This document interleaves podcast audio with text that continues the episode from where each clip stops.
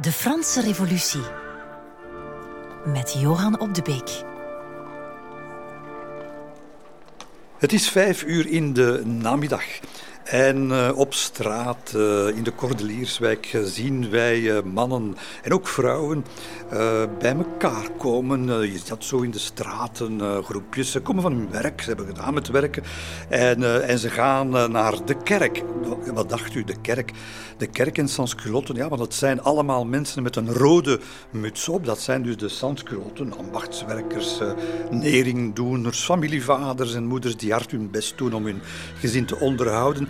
De kerk is namelijk eh, de, uh, de voormalige Église de Saint-André des Arts. Het plein bestaat nog altijd, de kerk niet, die is in verval en dan afgebroken. Maar toen, in 1793, was de kerk, was het gebouw omgedoopt tot een temple de la raison. Dus het omgekeerde van wat de Sansculotten zagen als de tempel van het, van het geloof, van het bijgeloof in hun ogen, is dit nu de temple de tempel van de reden. En daar komen ze samen. Ze komen daar uh, drie, vier, vijf keer per week samen. In elke sectie van Parijs. Er zijn er meer dan vijftig. In elke sectie van de sansculotten in het, uh, op het platteland, in de andere steden. Dat is nu de manier waarop het publieke leven zich organiseert. En wat zien we daar als we daar binnenstappen? Uh, zeer waarschijnlijk in het gezelschap van, van François Robert, onze Belg met zijn Parisienne aan de arm. Louise de Keralio, die natuurlijk trouwe, trouwe volgers zijn van die vergaderingen, waar het natuurlijk gaat over de revolutie, natuurlijk gaat over waar moet het naartoe en wat willen we bereiken, wat zijn de problemen van alle dag en wat zijn de verre horizonten waar we nog naartoe moeten. Maar het eerste wat je daar, eh, wat je daar tegenkomt is een standbeeld van La Liberté, met het onderschrift treedt binnen in een plaats waar men moet denken als een man en zich gedragen als een republiek Voilà, je weet meteen waar je aan toe bent. Geen sukkelaars hier binnen, alleen maar echte republikeinen. En dan in die zaal zelf, donker natuurlijk, ja, geen elektriciteit. Hè. Uh, dat zijn allemaal de houten banken, de houten banken nog van, soms nog van de, waar het vroeger voor hè, voor de mis. Uh, soms is een houtkacheltje, ja, in de, in de kerk was het ook koud natuurlijk, bij winteravonden. En dan het, het geheel wordt natuurlijk niet meer gedomineerd door een kruisbeeld. Wat zie je? Je ziet uh, La Liberté, een standbeeld, een groot standbeeld, soms in bordkarton, soms in steen, uh, van La Liberté gewikkeld, aangekleed, want ze zijn zeer zedig ook, hè, in een Franse driekleur. En dan uh, bijvoorbeeld hier in deze Temple de la Raison op Saint-André-des-Arts, uh, staat daar, verlicht met fakkels, staat daar uh, een, een, een, afbeelding, een schilderij van soldaten van de Nationale Garde. En die dragen, die dragen een bankkaarte met een opschrift waar iedereen natuurlijk naar kijkt en blij om wordt. Liberté, égalité, fraternité, unité et indivisibilité de la République. Eenheid en onverdeeldheid van de Republiek. Dus het, is niet alleen hè, die vrijheid, die gelijkheid, maar verbinding met elkaar. Het moet één zijn, we moeten één blok vormen. Dat is allemaal goed en wel, maar daar voel je natuurlijk ook al een soort van uniformiteit insluipen, een soort van drang naar conformisme. Als alles één moet zijn, dat is fijn, want dan heb je, te, heb je weinig hè, breuklijnen en weinig um, kansen op conflicten, op interne conflicten. Maar je hebt natuurlijk ook een groot risico, en dat is zich meer en meer aan het manifesteren, dat wie, wie, wie wat kritisch is, wie wat lastig doet, wie, hè, wie, wie wat vrij denkt, ja, dat die onmiddellijk als een, een, bedreiging wordt gezien van die uh, ondeelbaarheid en van die eenheid. Dus je moet vooral braaf in de pas lopen. En ook dat gebeurt daar in die vergaderingen. Wanneer om zes uur, om vijf uur komen ze binnen van hun werk, om zes uur laat de voorzitter die wordt natuurlijk verkozen om de zoveel maanden uh, de kaarsen aansteken. Hè. En dan wordt, er, uh, dan wordt er gediscussieerd, dat is meestal vijf, zes uur lang, over de, de politiek van de dag, uh, de ideeën die verkondigd worden, de, de nieuwe beschuldigden die men weer ergens heeft gevonden. Vaak zijn dat mensen die men een maand geleden nog vereerde. Je moet je daar ook niet bij voorstellen. Ja, er wordt natuurlijk getierd en gevloekt, dat is waar. je, moet, je, je moet van goede huizen zijn, verbaal gesproken dan, om je verstaanbaar te maken. Maar het is nu ook weer niet zo dat dat een soort uh, kabaal is en dat daar, dat daar gevaarlijke dingen gebeuren. Integendeel. Ze, ze, ze zijn eigenlijk behept van, van zeer sterke uh, morele codes, die sansculotten. Om te beginnen zijn, ze, zijn kinderen. Kinderen zijn heilig voor hen. het is trouwens zo dat heel regelmatig in het weekend uh, brengen, brengen de mensen hun kinderen mee. Of uh, scholen, uh, die komen met de, met de meester, komen die, komen die in de zaal binnen met, met de kinderen. En die, en die worden dan werkelijk enthousiast onthaald in deze Société Populaire, want zo heten die, die clubs. Hè. Er zijn soms eindeloze delegaties van, van jeugdige citoyens en citoyennes die dan onder de hoede van de leraar uh, hele brokstukken komen citeren van de Déclaration des droits de l'homme, of, of in koor tot tranen toe bewogen revolutionaire liederen zingen met hun kinderstemmetjes, luid applaus op de banken. We weten onze toekomst verzekerd. Hè. De, de nieuwe generatie die gaat profiteren van de nieuwe wereld. Ah, daar staat ze voor ons, we zijn een gelukkig aan het maken. Dat is natuurlijk ook de vreugdevolle zijde die de revolutie ook zeker in zich had. En dat was ook nodig dat dat aan elkaar hangen van de mensen, wat niet bestond. Hè. Er, was geen, er was geen solidariteit. Er was, het was een ieder voor zich maatschappij voordien. En, en, en ja, als je, als je in die sectie waarin François Robert bijvoorbeeld woont, het Théâtre Français, 15.000 uh, inwoners stelt men. Uh, een tiende daarvan, dus ongeveer 1400, zijn echt sansculotten. En die, dat zijn de mensen die naar die vergaderingen komen. Maar ja, dat zijn mensen die die eigenlijk in deze fase van de revolutie zijn die eigenlijk al twee, drie, soms vier jaar non-stop op de barricades, hè, op straat, als er moet gemanifesteerd, als er gevochten moet worden. En, en, en voortdurend die bedreigingen, die onzekerheden, die angsten ook voor, voor de repressie en voor het buitenland. Dus dat vraagt, dat vergt veel van een mens. Hè.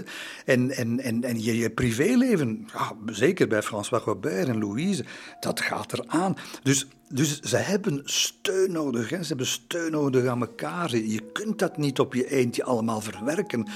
Hebben al zo vaak gezegd in de vorige afleveringen wat een, wat een, wat een stormen dat die mensen hebben doorstaan. Welke, welke reusachtige omwentelingen. En de ene dag nog wilder dan de andere. Ja, dat, dat, geen mens houdt dat allemaal zomaar vol.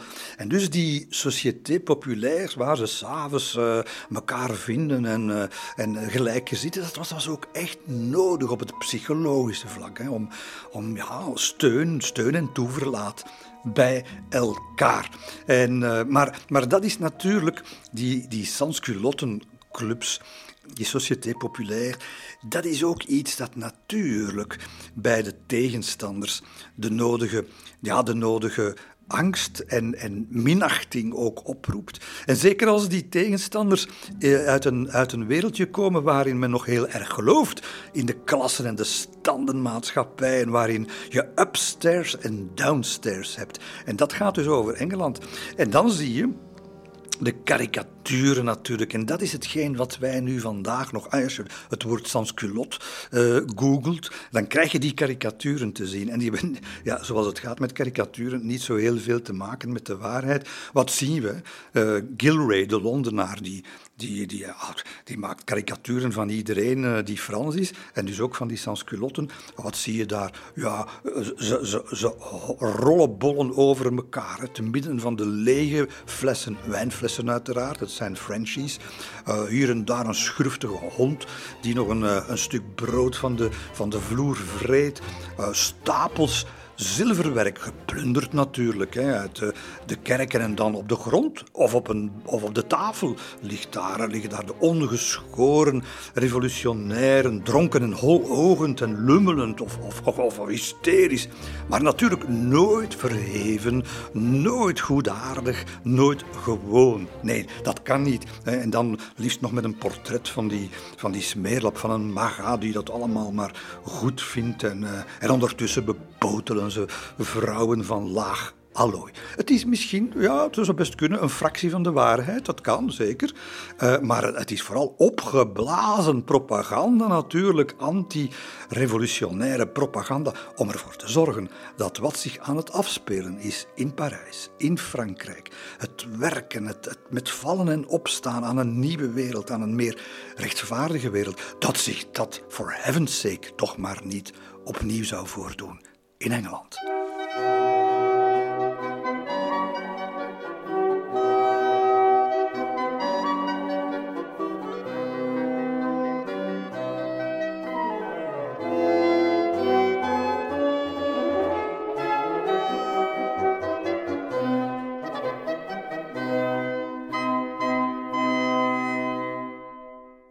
Deugdzaamheid. Dat is wat die mensen ook uh, nastreven. Deugdzaamheid, dat is natuurlijk ook het credo van uh, voor velen de grote leider intussen, uh, hoewel hij zich geen leider noemt, Robespierre. De mens moet deugdzaam zijn. Veel meer dan vrij of, of gelijk, deugdzaam.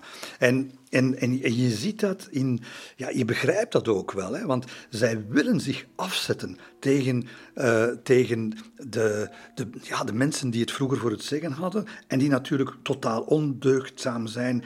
Uh, de sansculotten willen het tegenzeel zijn van die gehate hovelingen van Versailles, die decadenten, uh, de, de immorele aristocraten natuurlijk, de corrupte bisschoppen en alle andere verdorven uitbuiters van de medemens. Uh, dus je kunt, je kunt geen sansculot zijn zonder deugdzaam te zijn. En dat begint eigenaardig genoeg begint dat ook in, het, uh, in, het, in de familie, in het privé, achter de, achter de muren van je huis. Want uh, je moet ook in de eerste plaats een eerlijke familievader zijn. De kinderen opvoeden en, en vooral zeker geen vrijgezel zijn. Hè. Vrijgezellen, ja, dat in onze tijd is dat, is dat natuurlijk niet meer aanvaardbaar, maar vrijgezellen, dat staat, dat staat al gelijk met moreel verderf. Hè. Uh, je kunt al denken wat men daarmee bedoelt. Hè. Dat gaat natuurlijk over de verdenking van, uh, van sodomie, hè, zoals men dat toen noemde, van homoseksualiteit. En er worden daar zeer veel morele... Dus je komt niet in zo'n société populair binnen en dus je telt ook niet mee in de besluitvorming van die toch machtige uh, populaire secties in de, in de hoofdstad. Wel, als je, als je, vrij, als je, als je niet getrouwd bent... Er is zelfs iemand die met een, uh, met een petitie, met een voorstel komt om de vrijgezel te bestraffen. Een verachtelijk monster noemt uh, men dat. En, zolang er zo'n mannen rondlopen die de natuurwetten negeren en families in schaamte en wanhoop storten, wel zolang kan je, kan je, niet, uh, kan je niet in de samenleving passen. Dus ja, dat, dat is ook de deugdzaamheid waar het over gaat. En, en men gaat ook niet alleen vrijgezellen, uh, aanklagen, aan, de, aan de schandpaal zetten, maar men begint, dat ook te doen naar, als het gaat over betere zaken hoor. Want corruptie bijvoorbeeld, een oogje dichtknijpen wanneer er een antirevolutionair met een dikke portemonnee u probeert om te kopen, wel, dat is onaanvaardbaar hè, voor de, voor de sansculotten. Daar gaan ze keihard tegen in. Alles wat ruikt naar, naar de oude wereld dus. Hè. En dat is dan weer een, wat, wat meer te verdedigen attitude. Maar dan heb je weer andere zaken die, waar, waarvan je van afvraagt, waar, waar halen ze het? Baarden.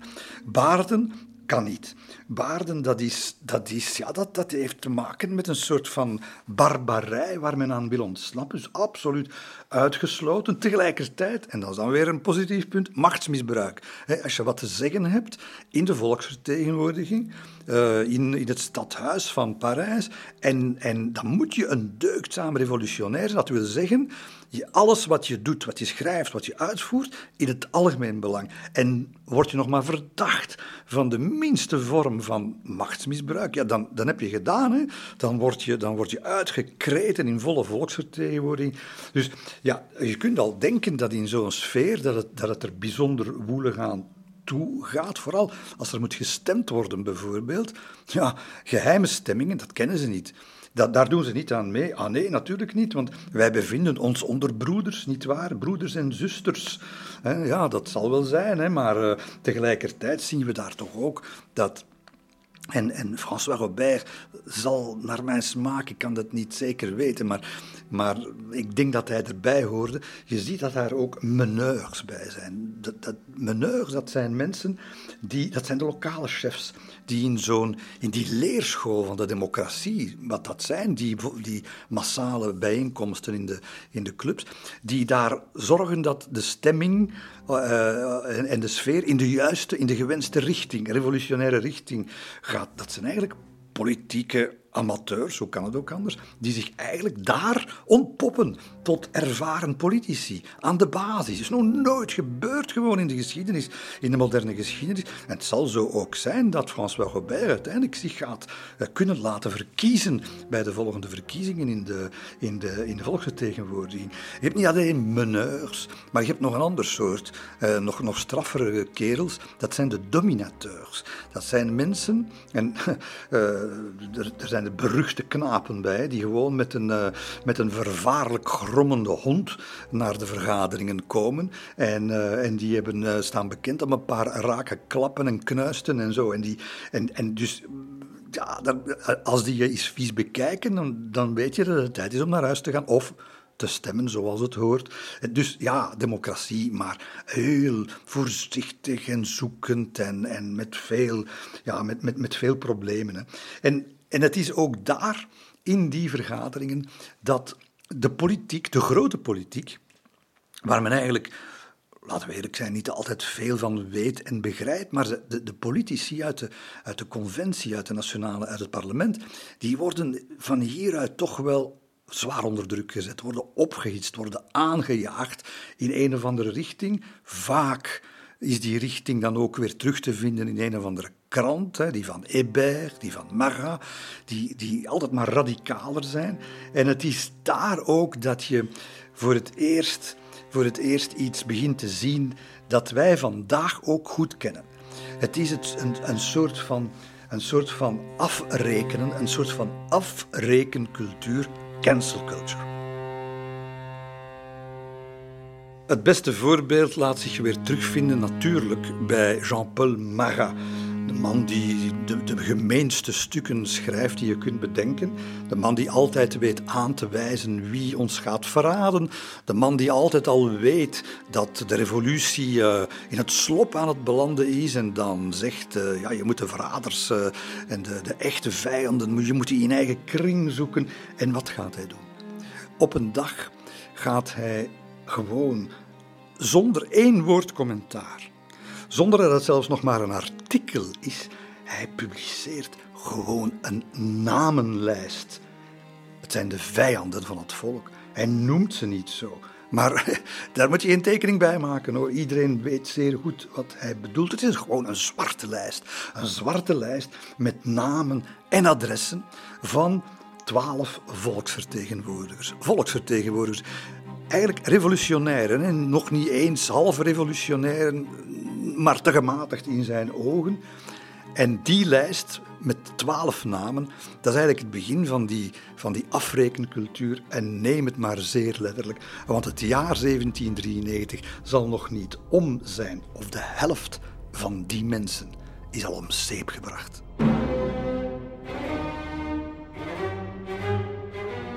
De Franse Revolutie met Johan op de Beek. Nu, het hoeft allemaal niet zo radicaal te zijn, die afrekencultuur. Het heeft allerlei vormen.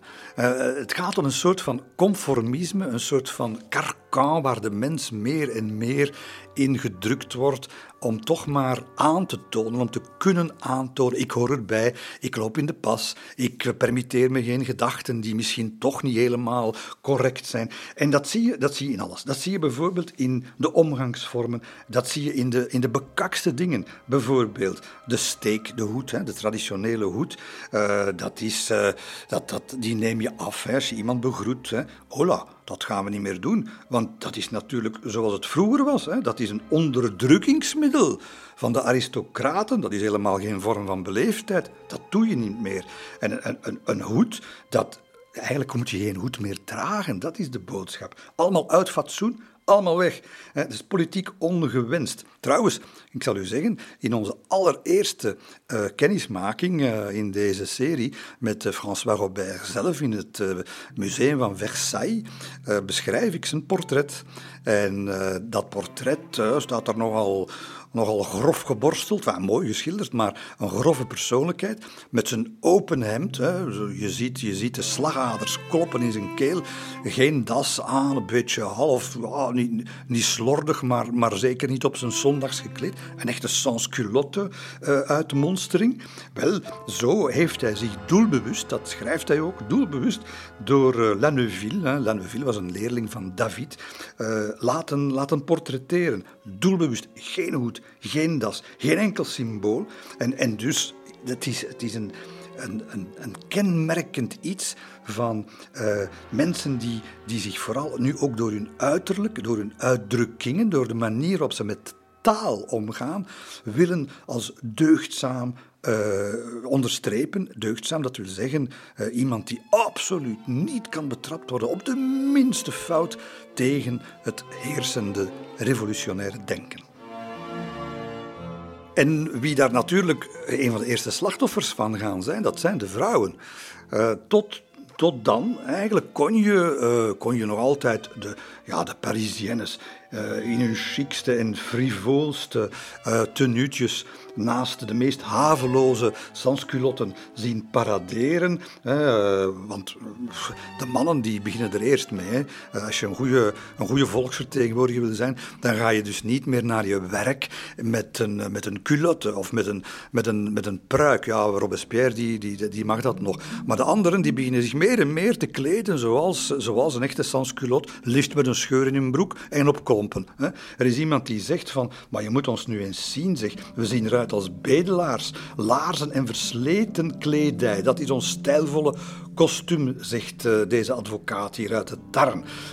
Ja, uh, die Franse volksvertegenwoordiging die zijn verworden tot een, een schare glansloze vogelverschrikkers, nietwaar? En dat zal daar niet bij blijven. Maar toch even nog terug over die vrouwen, want bijvoorbeeld in de Palais Royal is daar echt nog een absoluut niet verboden om daar met allerlei frivole strikjes, blinkende gespen, enfin alles wat modieus en duur is, om daarmee te paraderen. Op voorwaarde, op voorwaarde, en dan wordt alles vergeven, dat, dat ze de, de, de tricolore cocarde opspelden. Want het is namelijk verplicht. Doe je dat niet, dan krijg je klappen, hè? vrouw of geen vrouw. Maar het, het, het, het mag nog altijd. Een weelderige haartooi, bloemenkransen. Uh, je, je, mag je uitmonsteren met een, met, een, uh, met een jurk die in de gemiddelde sansculotte drie maanden loon kost. Daar maakt eigenlijk tot dan niemand echt een, een, een probleem van. Maar dat begin, ook dat, dat mooie liedje, dat blijft niet duren, want die, de sansculotten en meer bepaald de radicale strekking, de extremistische strekking, degene die, ja, die de, de nieuwe wereld morgen willen, nee, wat zeg ik, vanavond nog willen, in plaats van binnen ja, afzienbare tijd, die, die, die, die speuren overal naar tekenen van ondeugdzaamheid, naar tekenen, naar slinkse bewijzen van, uh, van goede komaf zelfs. Hè. Als je van goede komaf bent, als je kunt, letterlijk, hè, als je, kunt, als je te, te moeilijke boeken leest, als je te moeilijk schrijft. Eh, als je bijvoorbeeld je brief eh, met, een, eh, met een soort van aristocratische aanhef aanvangt, maar dan ben je verdacht. Hè? En ze beginnen, ja, ze beginnen ze beginnen hun, hun naijver, want dat is het natuurlijk ook. Hè. Het, is, het, is niet alleen ideologie, het is ook gewoon platte jaloezie die die mensen kenmerken. Wel opzichtig geklede mensen. Het mag niet meer. En we weten dat bijvoorbeeld uit een brief van Marquise de Romée, die een bewogen wandeling door de tuinen van de Tuilerieën heeft gemaakt. Omstreeks twee uur wandelden drie mooi uitgedoste dames in de lanen van de Tuilerieën. Maar spijtig voor hen hadden ze net hun haar laten doen en droegen ze kleurige pluimpjes en zwarte linten. Want plots liepen daar twee gewapende escouades. Zij vernielden meteen hun haartooi en zetten hun een rode muts op, met het bevel dat ze die niet mochten afzetten zolang ze in de tuinen wandelden. Anders zouden ze met de zweep krijgen. Bedroefd hebben ze gedaan wat hun gezegd werd, en over de draaibrug keerden ze terug naar hun karossen waar ze door sommigen werden aangemoedigd en door anderen uitgejouwd. Maar ik denk niet dat ze zich nog snel in die tuin daar zullen vertonen. Nu, je begrijpt ergens wel waar het om gaat. Uh, kleding, dat onderstreept altijd en onvermijdelijk politieke verschillen, sociale verschillen. En die republikeinen en die visibiliteit, hè, uh, ondeelbaarheid en niet verdeeld zijn onder elkaar, ja, die willen natuurlijk alle mogelijke verschillende kop indrukken. Daar is men allergisch voor geworden. En dus doet men alles om die gelijkheid, de consensus te, te benadrukken. En, en, en kledij kan daar, kan daar storend bij zijn in hun ogen, in de ogen van alle extremisten trouwens.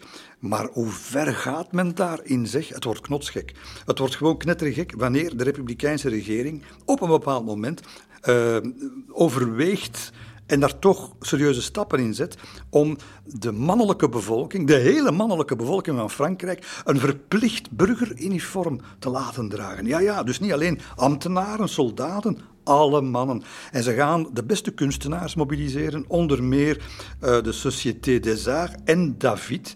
En, en die gaat dus een nationaal kostuum ontwerpen dat natuurlijk de breuk met het oude regime moet, uh, moet uh, onderstrepen en de ware uh, republikeinse geest Ja, je moet die schetsen zien, het is om te lachen. Hè.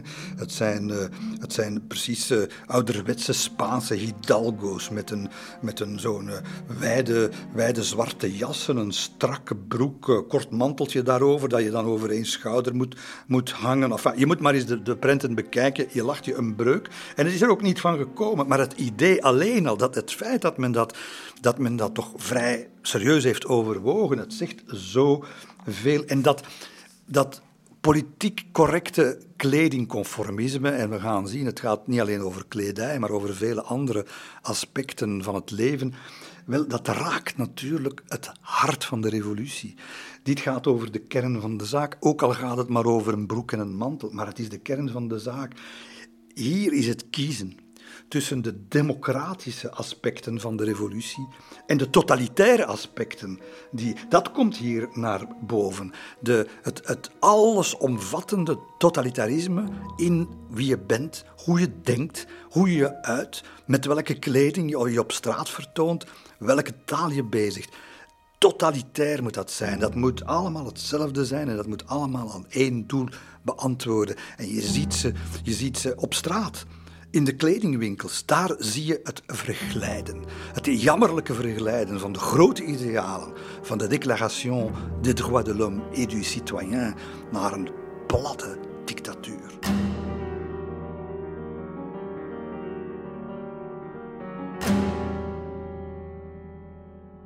De cancel culture van de Franse revolutie stopt daar niet. Het gaat ook over namen, het gaat over taal. Uh, namen worden, sommige namen worden taboe. Sommige gezegden, sommige beleefdheidsvormen worden gewoon opgeheven. De taal wordt gezuiverd, zoals dat in een totalitair regime gaat. Hè. Uh, het begint allemaal nogal onschuldig, moet ik zeggen. Uh, ja, de bepaalde, de Quai de Théatin, bijvoorbeeld, de vroegere Quai de Théatin, daar heeft Voltaire gewoond. Dat men die nu de Quai Voltaire gaat noemen, oké, dat kunnen we nog begrijpen. Maar zo ongeveer alles wat, wat ook maar enigszins verwijst, en niet alleen naar een koning, maar naar alles wat gedacht heeft, wat intellectueel was, wat, wat, wat militair was in vroegere tijden, weg, hè, weg ermee. En, en daar komen andere dingen voor in de plaats. De taal wordt gezuiverd en wordt aangevuld met nieuwe begrippen. L'autre, bijvoorbeeld, de ander is een heel gemeen begripje hoor. Dat is, dat is de andere, dat is degene die je moet in toog houden. Die je moet aanklagen. Die je moet wantrouwen en aanhouden als het nodig is. Dat zijn natuurlijk ja, en het woord aristocraat. Hè. Aristocraat, dat is een woord dat vroeger voor de aristocraten bedoeld was, maar nu iedereen betreft die niet, uh, niet helemaal in de pas loopt volgens een Marat, volgens een Hébert en zo verder. In Marseille noemen de Jacobijnen uh, de, de aristocraten zelfs een ras, een ras. Jawel. Uh, en dus dat is het, het demoniseren van Loodge, van de anderen. Het, het, het, uh, de stigmatiserende taal waar, waarbij je verwijst naar, niet naar, naar duivels, niet naar mensen die de revolutie willen dynamiteren. Nee, nee, gewoon naar rivaliserende groepen binnen de revolutie. Dat is Loodge. Dat zijn hmm, heel, heel te wantrouwen en misschien gewoon te liquideren figuren. En dus daar, zitten we. Uh, dat betekent ook het grote en het kleine loopt door elkaar natuurlijk in taal. Want eh, als je elkaar aanspreekt, brieven schrijft, dan mag je dat alleen nog doen door te tutoyeren. De, de gewone beleefdheidsvormen, dat, dat is ondenkbaar. Je monsieur, madame, mademoiselle, woorden die fout zijn. Woorden die moeten verbannen bannen worden, schrijft uh, een van de, van de Montagnards, republiek, dat is niks anders dan één grote vriendengroep en we moeten elkaar dus tutoyeren. En dus thuis, bij François Robert en Louise, als ze van hun drukke revolutiedag uh, uh, zich gaan bezighouden met het dochtertje Adelaide, dan, dan gaat er aan de keukentafel ook anders tegen elkaar aangekeken worden, anders, anders gezegd.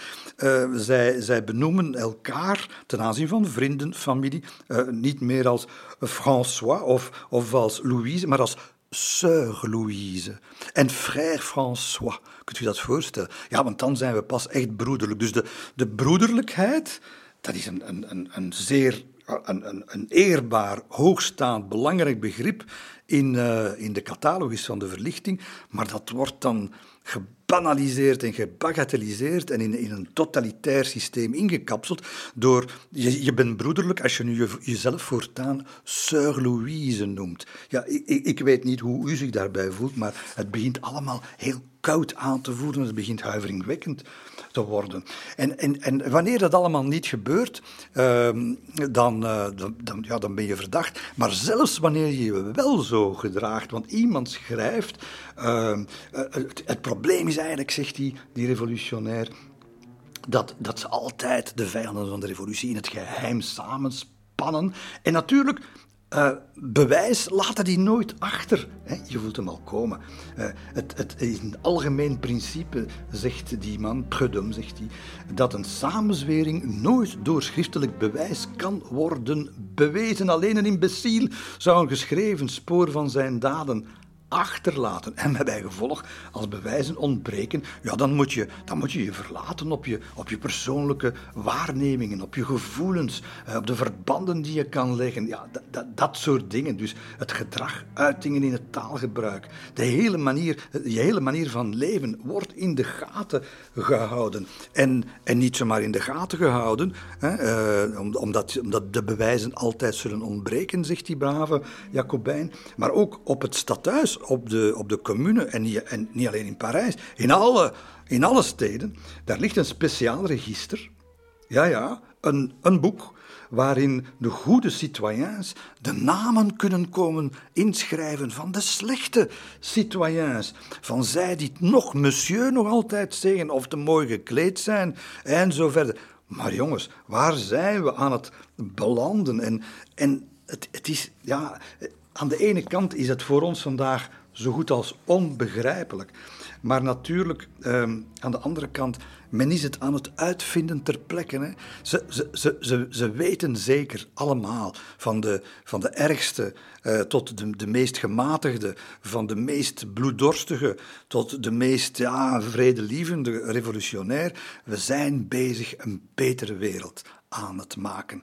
En, en daar zijn we allemaal het over eens. Maar hoe je daar moet geraken, dat is een ander paar mouwen. En de ene dit, de andere dat. En de, en, en de aberraties, ook de aberraties, die de simpelste dingen, de simpelste oplossingen, de simpelste aanwijzingen naar het geluk en de simpelste aanwijzingen naar degene die dat geluk in de weg staat, dat is wat nu succes heeft.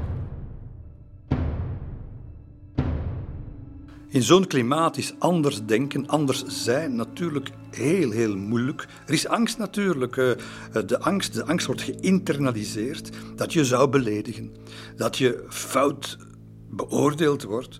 En dat is natuurlijk de beste manier om zelfcensuur te bekomen. En zelfcensuur, dat betekent het einde van zoveel, van creativiteit, van, van kritiek, van, eh, ja, van, van, van uitvinding, noem maar op, die angst. En, maar niet iedereen niet iedereen, dat weten we, legt zich daarbij neer, zomaar. Hier hebben we een brief van een wijnhandelaar, de la Balmondière, die uh, als een brief zal worden gelezen door de censuur, maar hij, hij schrijft nog vrijmoedig aan zijn echtgenote het volgende. Wij hebben bij wet uitgeroepen dat wij vrij kunnen leven. Welnu, niets ter wereld zal mij beletten ten volle van mijn rechten te genieten en dus vrijuit mijn mening te uiten en de waarheid bekend te maken. Dat is namelijk de eerste der burgerplichten. Als de waarheid niet gezegd kan worden, zullen we een ongelukkig volk blijven. Dat is het soort mensen die de La Balmondière, die uh, door Robespierre en door anderen, door een Chaumet en, zo verder, uh, de, de benoemd wordt als vampieren en slangen in menselijke gedaante. En dat is natuurlijk ja, uh, voor velen het einde, als je dat hoort zeggen, om, om te proberen om daar nog maar iets aan te doen. En het wordt niet beter, het wordt erger. Maar dat zal niet blijven bij kledingvoorschriften en taaldwang. Nee, aan de oude wereld deugt niets meer. En de Jacobijnen gaan dat tonen. Ze gaan dat drastisch en onherstelbaar tonen. Ze gaan de geschiedenis uitvagen. De geschiedenis kan worden herschreven, kan worden vervalst, kan in een ander daglicht worden gesteld door haar uiterlijke kenmerken te elimineren of te veranderen. En dat is exact wat de Franse Revolutie nu gaat doen. De Commune van Parijs, het stadsbestuur, zegt op een bepaald moment uh, tegen de inwoners, en dat wordt dus een verordening, dat alle symbolen van, het, uh, van de oude wereld, en dat betekent alle wapenschilden, lelies, bustes, uh, standbeelden, klein of groot, van figuren uit die oude wereld, dat die moeten verdwijnen. En dat betekent dat het, het stadsbeeld van het Parijs van voor 1793 niet meer bestaat. Het is verwoest. Wat er in de praktijk zal gebeuren, is dat er inspecteurs van straat tot straat gaan struinen, vergezeld van een, een ploeg van, uh, ja, van uh, mensen met hamers en, uh, en bouwvakkers en dergelijke, die elke gevel van elk huis gaan controleren, die op binnenplaatsen gaan rondsnuffelen en elk embleem, elk wapenschildje, elk ander pronkstuk dat, dat de waardigheid van het volk zou kunnen beledigen, daar heb je het, beledigen, kwetsen, wel, dat moet verwijderd worden. En dus alles, alles gaat tegen de vlakte. Uh, ik daag iedereen uit om in Parijs rond te lopen en daar nog te speuren naar symbolen die, die nog dateren van voor de Franse Revolutie. Zeer moeilijk om terug te vinden. En dat geldt niet alleen voor wat op straat te zien is, dat geldt ook voor andere beelden, schilderijen, symbolen. Uh, twee jaar lang gaat men tekeer. Twee jaar lang. Het is zo erg, de verwoesting in, in steden als maar ook Avignon en, en, en, Nice en noem maar op. De verwoesting is zo groot dat men zelfs een, een, een commissie moet oprichten van 33 revolutionairen die worden belast met de conservation des monuments. Want men, men schrikt eigenlijk van, van plotseling is er niks meer. Plotseling staat er geen beeld meer recht in, uh, in Parijs. En wij moeten, zegt die commissie, uh, in heel Frankrijk kunstwerken redden van de onwetendheid en de kwaadaardigheid.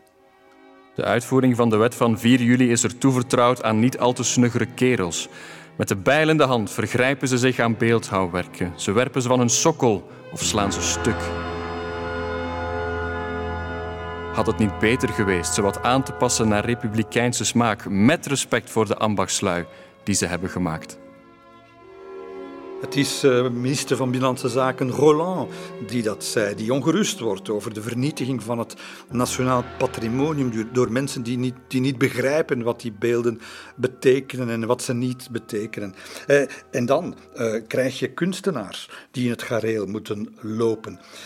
het moet allemaal in een bepaalde richting zijn. Als je kunst maakt, boeken schrijft, beeldhouwwerken, wat weet ik allemaal, dat, is, dat doe je je zin niet. Nee, nee, nee, nee. Dat moet de zaak, de goede zaak, de verbetering van de wereld moet daarmee gediend worden. Elke kunstenaar moet zich voortaan laten bijstaan door wat men noemt een echte patriot. En die moet oordelen of wat er daar gebeurt met penselen, kaphamer, of dat die, die creaturen wel degelijk, zoals dat genoemd wordt, branden van liefde voor de vrijheid. Dat is een woord dat de kunstschilder David zelf gebruikt heeft. En die zuiveringsdrang, die, die, die gaat zeer ver. Hè.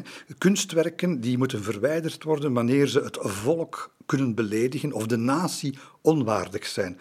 Bijzonder duidelijke termen natuurlijk, waar je alles kan ondervatten. Bijvoorbeeld de hele Hollandse school met zijn uh, taferelen, zoals dat genoemd wordt door de, de censuur, uh, van taferelen van zwierpartijen en geldgewin.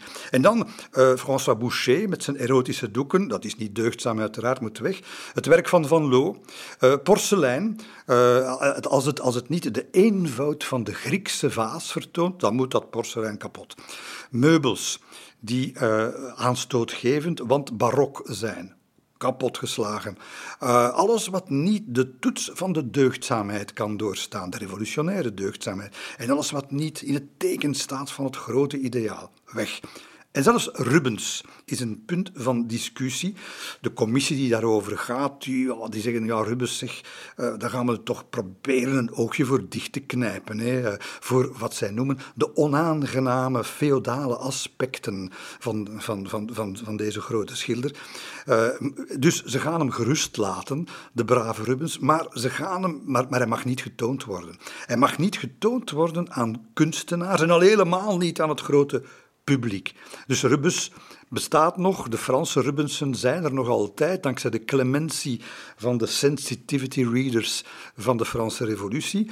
Maar niemand heeft eh, in die periode een Rubens mogen zien. En dat geldt natuurlijk des te meer voor, voor echte, echte koninklijke bezittingen. Want al die clementie die men voor Rubens heeft, die heeft men natuurlijk niet voor de beeldenissen van de Franse koningen boven de ingang van de Notre Dame stuk slaan die boel alles kapot. En in de plaats zet men een buste van Maga. Bijvoorbeeld een Maria-beeld weg, buste van Maria in de plaats.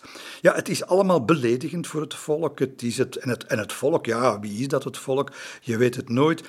Maar standbeeld nog doek zijn nog veilig. En dat de intelligentia van die tijd dat allemaal mogelijk hebben gemaakt. Dat allemaal hebben toegelaten, uh, niks hebben durven zeggen, onze mond hebben gehouden. Het maakten laffe en medeplichtige idioten van de Franse Revolutie.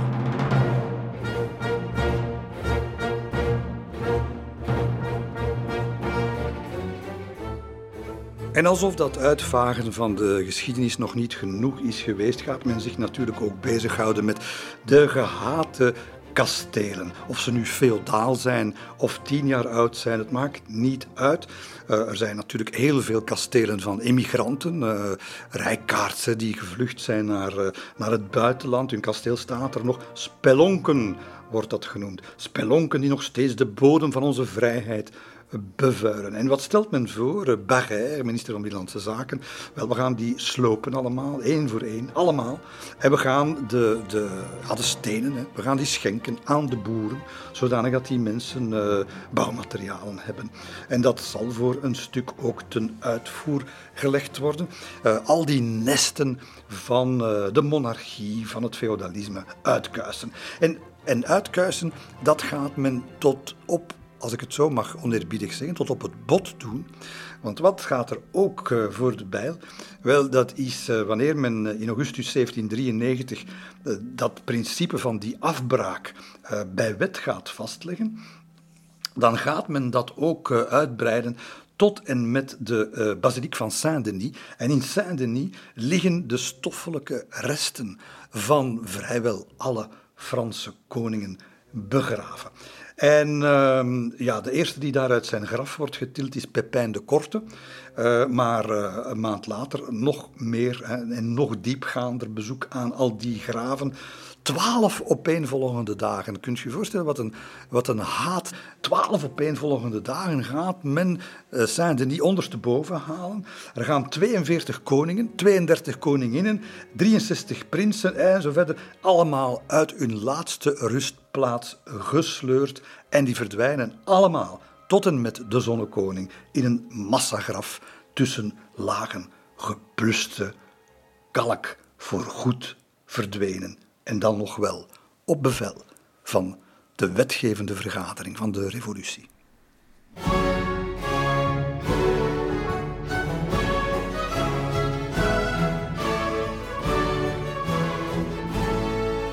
Het oude moet op de schop om plaats te maken voor het nieuwe. En dat geldt uiteindelijk zelfs voor, ja, voor een, een plek die onmogelijk kan verward worden met democratie. Want het gaat natuurlijk om het kunstwerk van Frankrijk, om het kasteel van de Zonnekoning, om Versailles. Versailles dat, uh, dat sinds een paar jaar leeg staat, hè, dat stilletjes aan, ja, serieus aan het uh, onderkomen is. En men gaat dat eigenlijk, men gaat dat stelselmatig eigenlijk slopen, om niet te zeggen proberen tegen de vlakte te krijgen. Net zoals kathedralen. Hè. Men gaat kathedralen bevelen om de kathedraal van Chartres bijvoorbeeld uh, helemaal af te breken. Dat zal niet gebeuren omdat er geen geld is. Hè. Ze zijn failliet. Er is geen geld om dat soort sloopwerken te doen. En ook Versailles blijft daardoor eigenlijk gespaard. Maar uh, ja, uh, het zijn eigenlijk de burgers van Versailles zelf die, wanneer ze vernemen dat de kunstwerken allemaal uh, uit het kasteel en uit de tuinen zullen weggehaald worden en ergens in een depot weggestopt worden, ja, die, die, die, ja, die komen in een positie waarin je eigenlijk niet meer kan in opstand komen, die, ja, die, die, maken zich kwaad en die komen naar de volksvertegenwoordiging, maar echt op, op heel voorzichtige voetjes en in heel bescheiden en ja, termen die niet kunnen misverstaan worden als opstandigheid, smeken ze eigenlijk om, die, om dat niet te doen. Hè, om toch die, ja, die mensen hun inkomen ook en, en, en, en ze hebben bewondering voor dat kasteel en zo verder. Dat is allemaal goed, zegt uh, de conventie, we zullen dat dan niet doen, maar de meubels die moeten eruit. De meubels uh, en alles wat, eigenlijk alles wat los zit, weg, wordt bij wet, ja, bij wet wordt eigenlijk de plundering van Versailles mogelijk gemaakt. De spiegels, de vergulde ornamenten, alles wordt van de wanden gerukt. De naakte muren, dat is wat, wat gaat over blijven. Hè. En van de Galerie des Glaces, ja, die gaan ze laten staan, maar de, de glazen bekleding van de muren, grotendeels, hè, ook dat zal er aan moeten geloven. En de, de, de conventie heeft nog verdere vernederingen hoor, voor Versailles in petto. Want uh, dat symbool van, van gehate koninklijke macht, begrijp het allemaal wel. Maar goed, uh, dat, dat, ze gaan dat omvormen tot een. De ene keer is dat een gymnastiekzaal. Bijvoorbeeld de Galerie des Glaces, de Spiegelzaal, gymnastiekzaal. Een middelbare school, dat kan er eigenlijk ook nog wel in. Uh, wordt allemaal goedgekeurd. en dan uiteindelijk toch een motie ook om een gedeeltelijke sloping van het kasteel.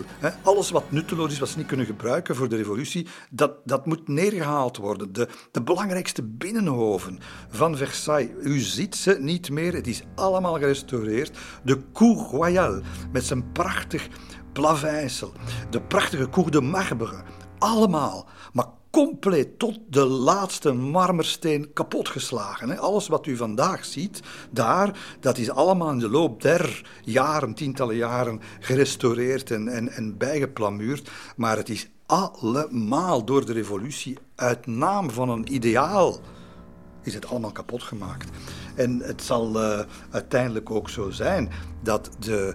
Ja, wat kun je nu hebben tegen tuinen, tegen natuur, tegen bomen?